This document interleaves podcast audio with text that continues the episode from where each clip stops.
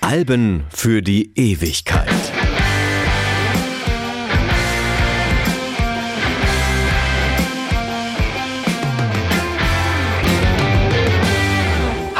Ich bin Stefan Kleiber und ich möchte euch heute das Album Parklife von Blur vorstellen. Denn die Geschichte des Britpop ist in diesem Podcast und meistens auch anderswo noch lange nicht zu Ende erzählt.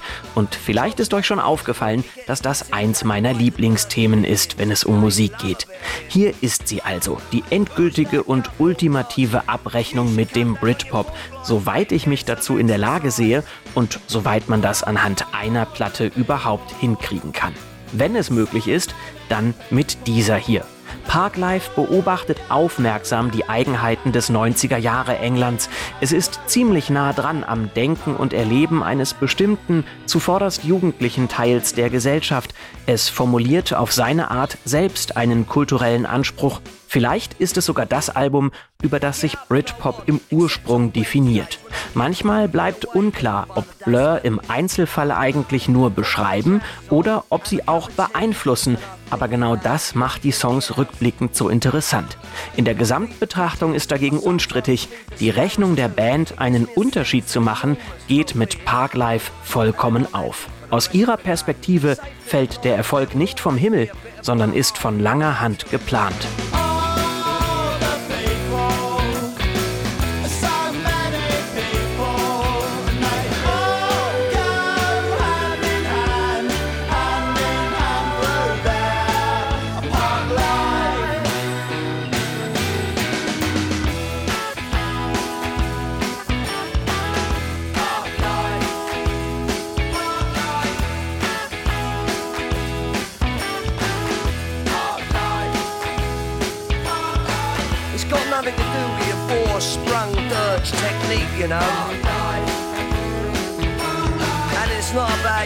Joggers who go round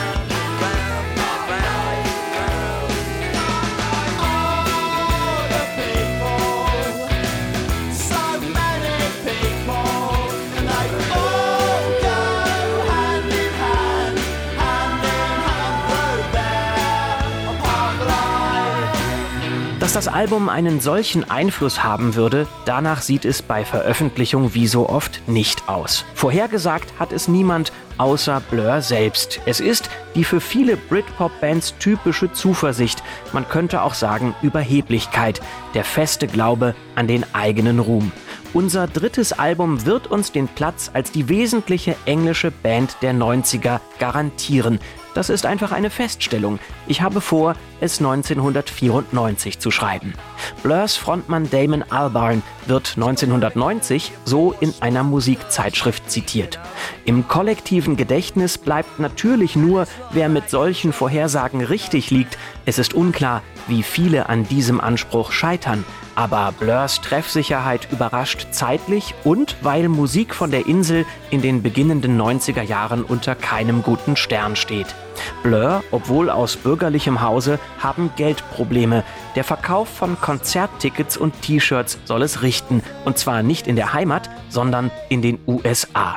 Dort aber tritt gerade eine ganz andere Musikrichtung an, die Herzen erst der Nation und dann auch Europas zu erobern, Grunge. In dessen Erfolgswelle gehen die Bemühungen einer aufstrebenden britischen Band beinahe unter. Blur werden zwar von der Kritik gelobt, etwas wirklich Neues haben sie allerdings nicht anzubieten. Die Tour wird für Blur zum Desaster. Sie kehren dennoch nicht mit leeren Händen zurück. Die Reise verändert ihre Sicht auf die Dinge, zeigt den Musikern den Kontrast zwischen amerikanischen und britischen Eigenheiten. Davon zehren noch Jahre später Titel wie Magic America. Das nämlich ist der Ort, an dem Bill Barrett in dem Song seinen Traum verwirklichen will. Der Name ist eine direkte Anspielung auf Barrett Developments plc, eine Firma aus Großbritannien und dort ein wahrer Gigant im Bereich Wohnungsbau.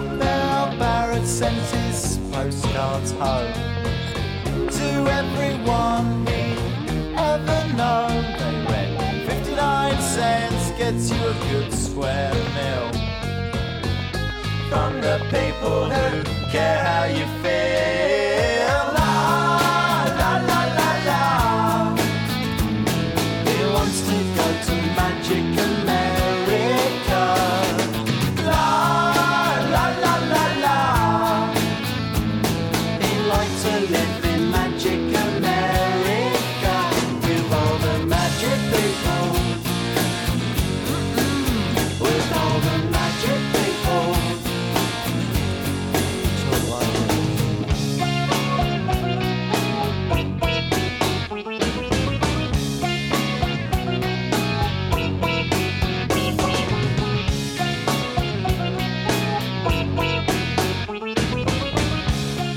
Wer dahinter eine versteckte Kritik an Immobilienhaien vermutet, wird vom Britpop eines Besseren belehrt.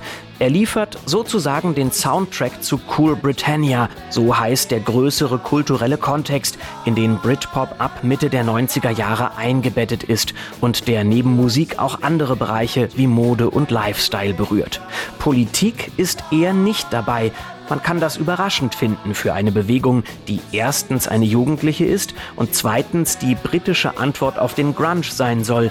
Aber gegen den regt sich nur langsam Widerstand und eigentlich auch nur, weil man in England gern etwas Eigenes hätte. Bis heute ist das übrigens der zentrale Vorwurf der Britpop-Kritiker, dass die Bewegung vor allem sich selbst genügt und dass das neue nationale Selbstbewusstsein nicht mit Haltung unterfüttert ist. Man könnte auch sagen, Britpop wäre groß genug, um Gentrifizierung, Steuerflucht und soziale Ungleichheit anzuprangern, geht aber lieber feiern und hat Sex. Sieht zu, wie Großstädte von neoliberalen Ideen gekapert werden. Als die Musik sie reich macht, kümmert es auch die Bands nicht, dass sich in London bald kein Normalsterblicher mehr auch nur eine 10 Quadratmeter Wohnung leisten können wird. Diskutiert werden keine echten Probleme, sondern konstruierte. Zum Beispiel, ob nun eigentlich Blur oder Oasis die beste Band ist. Wie gesagt, soweit der Vorwurf. Über diesen Battle of Britpop haben wir bei den Alben für die Ewigkeit schon ausführlich gesprochen. Und zwar in unserer Folge über What's the Story Morning Glory von Oasis. Zu Zeiten von Parklife ist es dafür nämlich zu früh. Es erscheint kurz bevor besagter Kampf richtig Fahrt aufnimmt.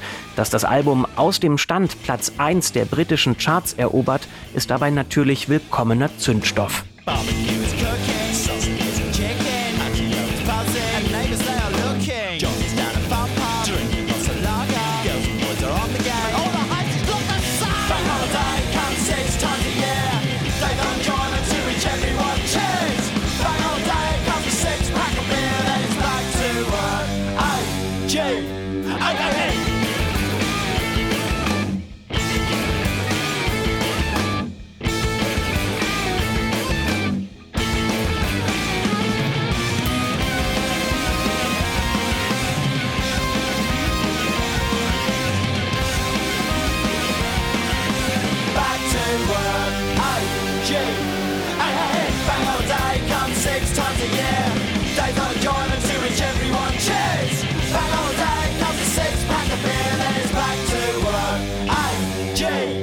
Innerhalb nur eines Jahres passiert im Britpop also sehr viel. Und wenn man Parklife mit anderen Klassikern der Ära vergleicht, zum Beispiel mit dem nur wenig später veröffentlichten Oasis-Debütalbum Definitely Maybe, fällt einiges sofort auf. Zum einen ist Parklife enorm vielseitig. Man streift jede Menge verschiedene Stile, wenn man es sich als Ganzes anhört.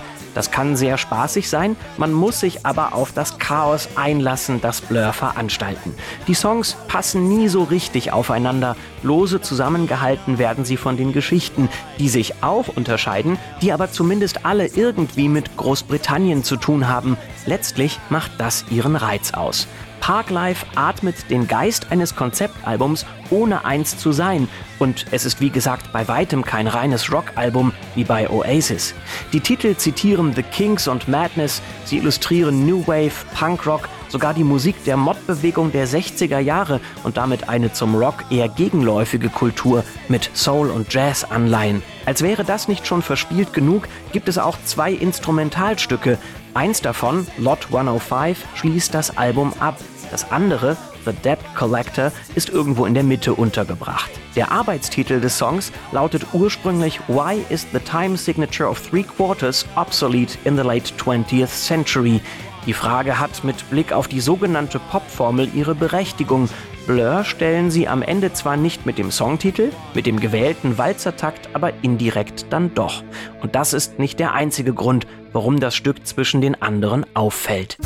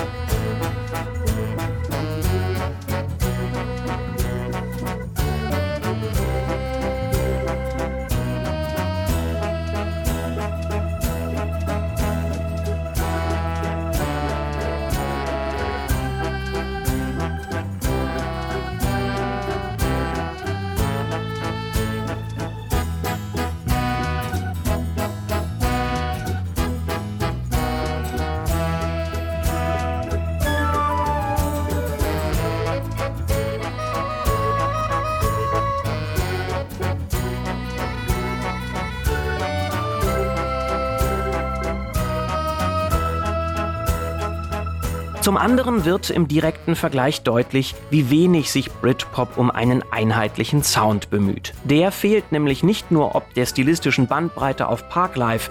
Bei Grunge ist die Sache relativ eindeutig. Wer Blur und Suede hört, kommt im Leben nicht darauf, dass beide zur selben musikalischen Subkultur zählen. Es ist ein weiterer Gegensatz, der den Battle of Britpop befeuern wird. Blur sind Meister darin, Erwartungen zu sprengen und auf die Hymnen ihrer vermeintlichen Konkurrenz mit Alternativen zu antworten, die nach anderen Mechanismen funktionieren. Und so kommt es, dass die Leadsingle des Albums Girls and Boys unter Rockfans ziemlich verhasst ist, weil sie lieber nach Disco-Funk klingt, weil sie auf knarzige Synthesizer statt auf Gitarren setzt, weil auch Dave Roundtree Pause hat und das Schlagzeug vom Drumcomputer kommt. Damon Albarn will anders sein, weil er sich so Aufmerksamkeit erhofft. Wir dürfen ihn uns nicht als den kunstbesessenen Charakter vorstellen, der er heute ist und der 1998 das vielbeachtete Musikprojekt Gorillaz gründen wird. Zu jener Zeit ist sein einziges Projekt die Band Blur, und er ist mit vollem Herzen dabei, sie zum Erfolg zu führen. Zuerst, unmittelbar nach der misslungenen USA-Tour mit Modern Life is Rubbish, was aber nicht klappt. Parklifes Vorgänger ist Kritikerliebling, fällt aber bei den Verkäufen durch. Und weil Blur immer noch pleite sind, gehen sie mit Produzent Steven Street schnell wieder ins Studio. Parklife entsteht zwischen August 93 und Januar 94, wie die meisten Alben des Britpop übrigens in London, Manche sagen, dass die Bewegung deshalb eigentlich London Pop heißen müsste, denn natürlich ist das, was in der Hauptstadt passiert, für ein ganzes Land selten repräsentativ.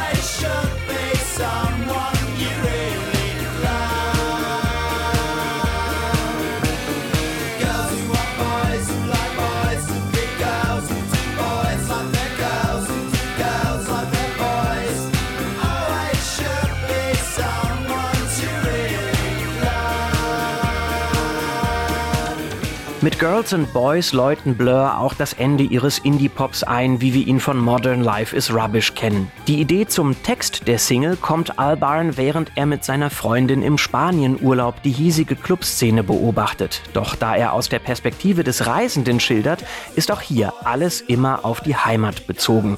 Was Blur auf Modern Life is Rubbish begonnen haben, leider ohne dass es groß jemand mitbekommen hat, bringen sie mit Parklife zur Perfektion.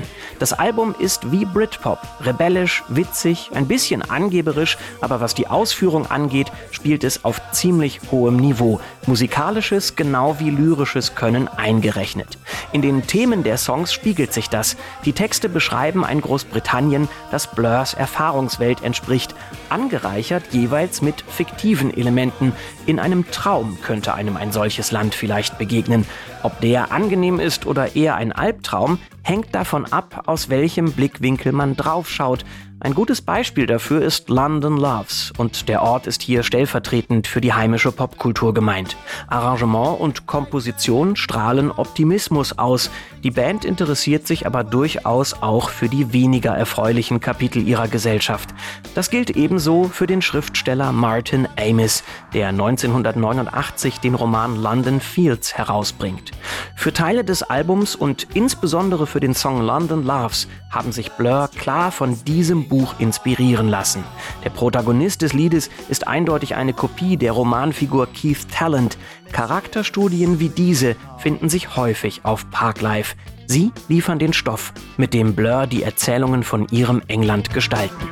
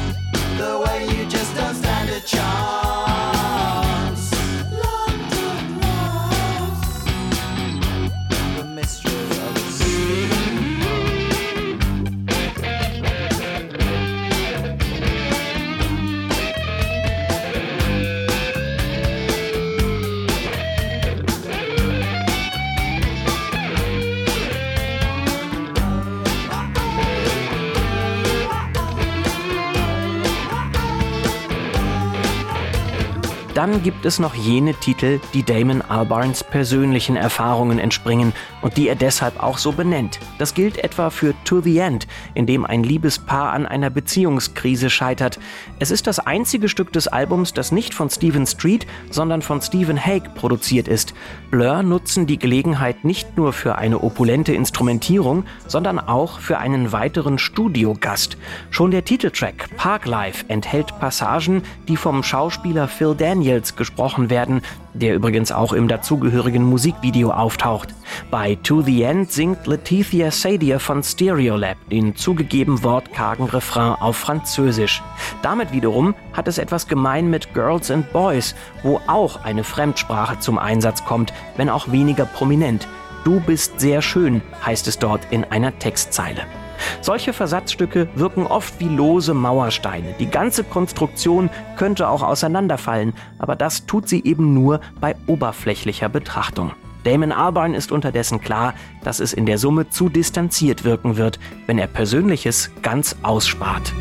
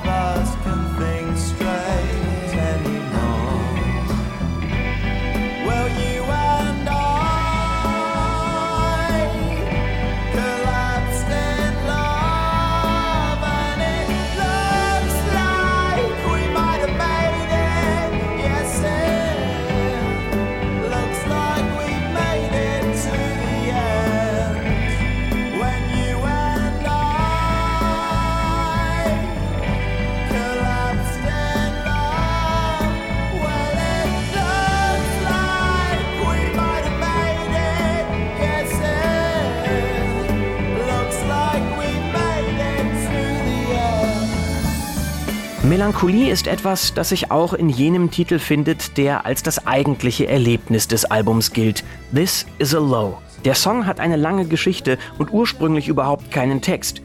Bassist Alex James erinnert sich, dass er Damon Albarn schließlich zu Weihnachten ein Taschentuch schenkt. Darauf abgebildet ist eine Landkarte, eingeteilt in Regionen, die der Sender BBC Radio 4 für den Seewetterbericht nutzt. Und genau der ist für Blur während ihrer Zeit in den Vereinigten Staaten das Mittel der Wahl, sowohl gegen Heimweh als auch gegen Schlaflosigkeit. Es ist die entscheidende Verbindung, denn nicht nur haben die Amerikaner eine bestimmte Vorstellung von diesem Vereinigten Königreich, Blur entwickeln aus der Distanz auch ihre eigene. Wir waren besessen von diesem imaginären England, das wir während unserer Zeit in Amerika erschaffen hatten. Eine nostalgische, behagliche grüne Insel, auf der es allen gut geht. So sagt es Damon Albarn selbst. Einen Seewetterbericht in Poesie zu gießen, das kann außer ihm vielleicht keiner. Und das Tiefdruckgebiet, es bedroht nicht nur die Schifffahrt, sondern bringt auch Schwermut und Einsamkeit zu den Menschen auf der Insel. Ein Geniestreich mit jeder Zeile, aber auch in der musikalischen Umsetzung.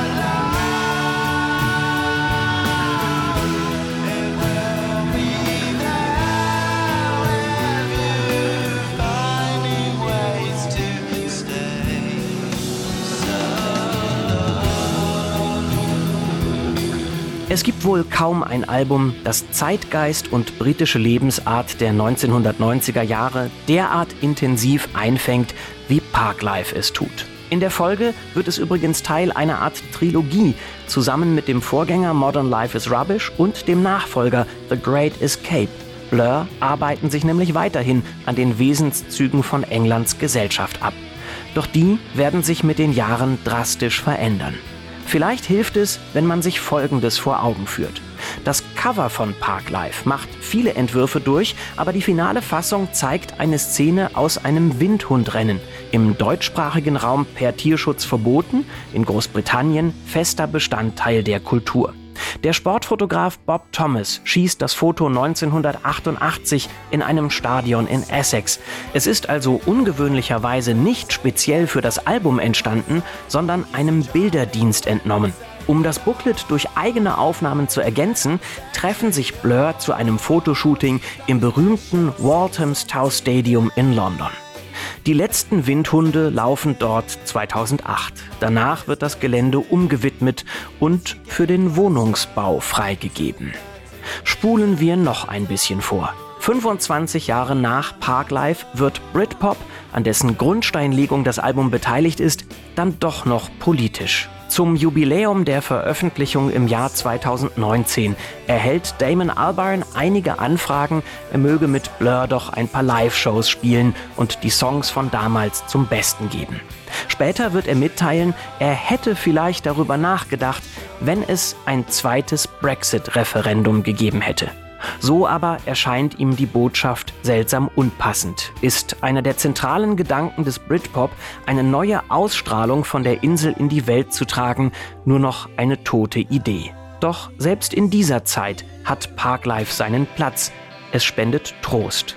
Auf die eine oder andere Weise.